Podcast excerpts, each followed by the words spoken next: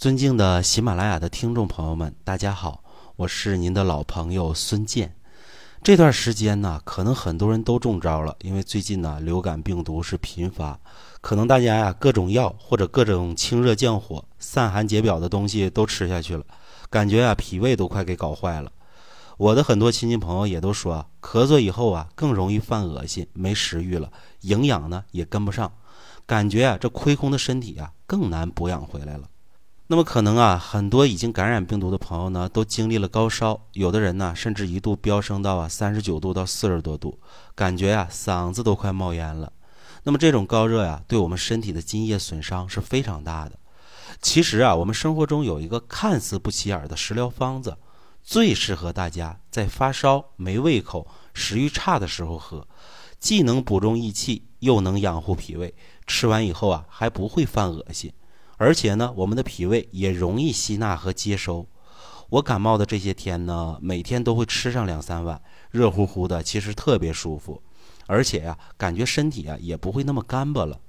有些呢，咱们喝水不解渴的，也可以把这个做的稀一些，当水喝，感觉呢也十分不错。那么讲了这么多呢，孙老师到底说的是什么呢？其实啊，非常简单，就是大米汤。我们很多朋友啊，可能家里不会什么食材都有。但是呢，家家户户啊一定会有大米的，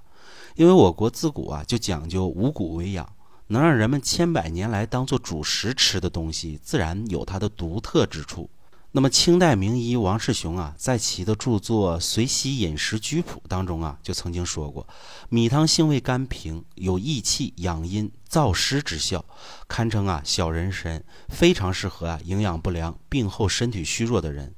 那么在《本草纲目拾遗》中啊，也提到过米汤，尤其是啊煮出来的那层米油是最养人的。但是啊，需要提醒大家的是啊，这里的米汤啊，需要是锅中熬出来的，不是那种简单的大米兑点热水搅拌两下的，而且呀要粘稠的，米太少或者特别稀啊，效果都不行。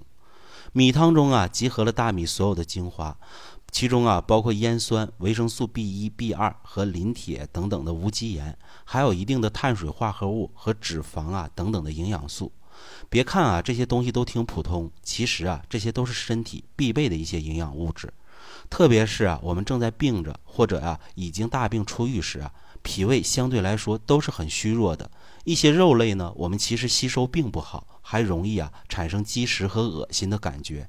这时候啊，吃点大米汤就足够了。后续脾胃慢慢恢复了，再增加一些其他肉类即可。那么今天呢，孙老师啊，就为大家分享一个正确的煮米汤的方式。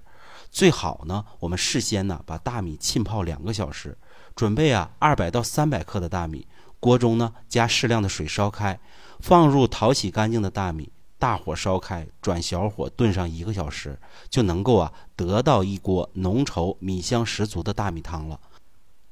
那么，如果家里是有精米的啊，最好是选择精米，因为这是古人常用的一种品种。记得看《红楼梦》的时候啊，里面的主子啊，或者是丫鬟病了时啊，他们所吃的都不是一些专家口中的大鱼大肉、鸡蛋之类的，而是最普通的米汤来静养发汗。那我们在生病的时候啊，都是没有任何力气的，人很虚，我们脾胃啊和身体是一样虚的。而这个大米汤呢，补虚能力也非常好，大米的生机啊，全都在这锅米汤之中，再虚弱的脾胃都能吸收得下。那么我们生活中啊，很多人都觉得大米汤的营养不够，其实这是错误的。在咱们老祖宗眼中啊，米汤可是营养十足的。对于很多哺乳期的妈妈们而言啊，有足够的奶水喂孩子是很幸运的。而有个案例则是呢，一位朋友生完宝宝没有足够的奶水，他想了解啊各种办法来解决，比如啊用鲫鱼汤、木瓜等等，但是效果呢都一般般，反而是啊浓稠的米汤呢最好使。要知道奶水啊也是气血所化。和我们心气强弱呀是有关系的，心气强，奶水常常啊是足够的。大米呢是能够有效补益心气的食物，所以呢，有的人呢吃足大米就会有充足的奶水。有人觉得啊喝大米粥容易生湿气，其实啊这个是并不会的，因为水稻啊生长在水中，自身呢是能够抵御水湿的，不然呢也就长不出来了。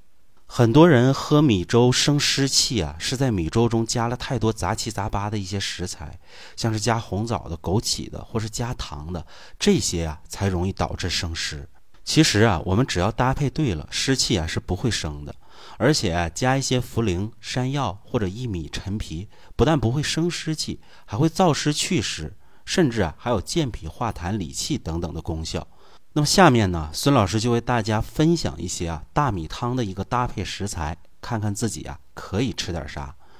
第一类啊，就是米汤中放山药，它适合体虚、肺气虚的人。像我们平时啊，感觉上个楼啊，走两步路啊，就经常气喘吁吁、身体没劲儿的啊，可以把山药加在大米里一起煮。新鲜的山药呢，很绵软，煮熟后呢，也是糯糯的。这样一碗大米粥啊，加上山药。饱腹感也强，而且很适合呀，咱们体力的恢复以及健脾养胃。第二种啊，就是米汤中放陈皮，它适合呀我们咳嗽有痰的人。把陈皮洗净、泡软、切成丝儿，加入大米中一起煮粥啊，就可以食用了。陈皮与大米啊煮粥食用呢，可助啊陈皮理气化痰的力量，还可增加呢陈皮健脾养胃的功效。陈皮的味道啊是辛苦温。它是行气健脾、燥湿化痰的，而且呢还有降逆止呕的作用。而且陈皮啊有一股独特的香气，能行脾，这个是很重要的。其他食材确实做不到，很适合呀咱们没什么食欲还经常恶心的人。那么第三种啊，就是米汤中呢放鸡内金，这个比较适合啊反胃和呕吐的人。无论是我们脾胃虚弱引起的恶心呕吐，还是啊我们感冒发烧以后啊引起的恶心呕吐，那么家里呢如果有鸡内金，或者啊我们去药店买一点鸡内金，都可以啊在煮大米粥的时候呢加一点进去，帮我们呢和胃止吐。鸡内金呢是鸡胗中一层黄色的薄膜，它有啊化瘀化积。像是咱们脾胃特别差，现在吃点东西全都积在胃里，不断往上反的，就可以啊来点鸡内金化一下。那么好的，今天这期节目呢，就简单和大家介绍一些我们在家里啊就能够实现的食疗方法。大家呢有需要的可以自己尝试制作一下。如果呢您有自身的脾胃或者气虚血虚乃至其他的问题，自己呢又不清楚，不知道该怎么办，也可以啊在评论区留言，孙老师呢会在第一时间为您分析和回复。